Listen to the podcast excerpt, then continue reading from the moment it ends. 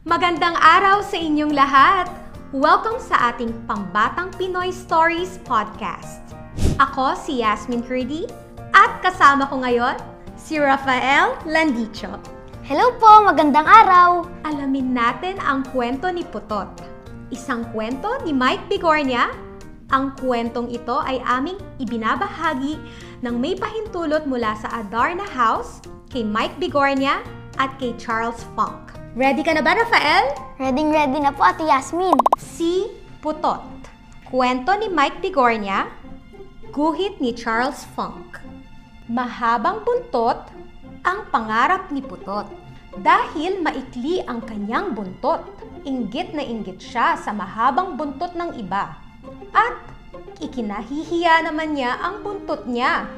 Mas maikli pa sa palito ng posporo, madalas niyang himutok. Di tulad ng loro, sabi ni Putot, pwedeng pluma ang kanyang buntot. O di kaya'y ng pusa, ang buntot niya'y dangal ng kanyang amo. Ganon din ang baboy. Pansinin sa handaan ang kulot na buntot. Pati ang kabayo, pwedeng brotsa ng panot ang buntot. Broche ng panod. Mabuti pa ang baka, hikbi pa ni putot. Pwedeng pamaypay ang mahabang buntot.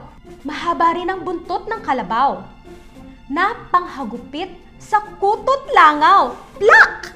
Kahanga-hanga ang buntot ng matching. Nagagawang baging pag naglalambitin. Bakit ka umiiyak, kaibigan? Tanong kay Putot nang nagdaraang bulate.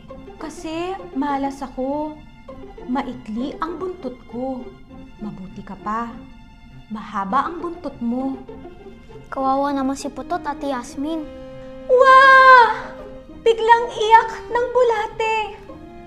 Bakit? Gulat na tanong ni Putot. Ano ba ang nangyari? Kasi ang kabuuan ko'y puro buntot. Paliwanag ng bulate.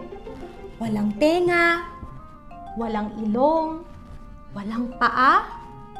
Kaya mas malas ako kesa sa'yo. Hindi pala dapat ikahiya ang kapansanan, sabi ni Putot. Pagkat di ito ganap na kasawian. Maikli man ang buntot ko, buntot pa rin ang tawag dito. Si Putot. Kwento ni Mike Bigornia, guhit ni Charles Funk.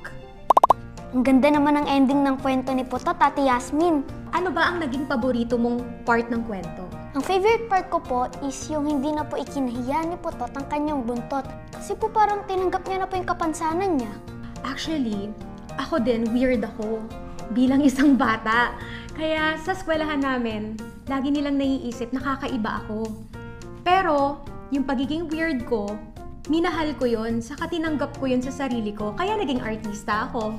Dapat, lagi po nating tatandaan na hindi dapat ikahiya ang kapansanan, dapat nating itong mahalin. Thank you sa lahat ng nakinig ng ating Pambatang Pinoy Stories podcast today. Sana nagustuhan nyo ang kwento ni Potot. For more children's stories, available ang Adarna Books online sa buribooks.com. Ako si Yasmin Curdy, and you can follow me on TikTok and Instagram, Yasmin underscore Curdy, Facebook, Yasmin Curdy, Twitter, at The Real Yasmin, and YouTube, Yasmin Curdy. At ako naman po si Rafael Landicho. You can follow my Instagram, Rafael Landicho, Facebook page, Rafael Landicho, Twitter, Raf Landicho, and you can also subscribe to my YouTube channel, Rafael Landicho Vlog. Paalam!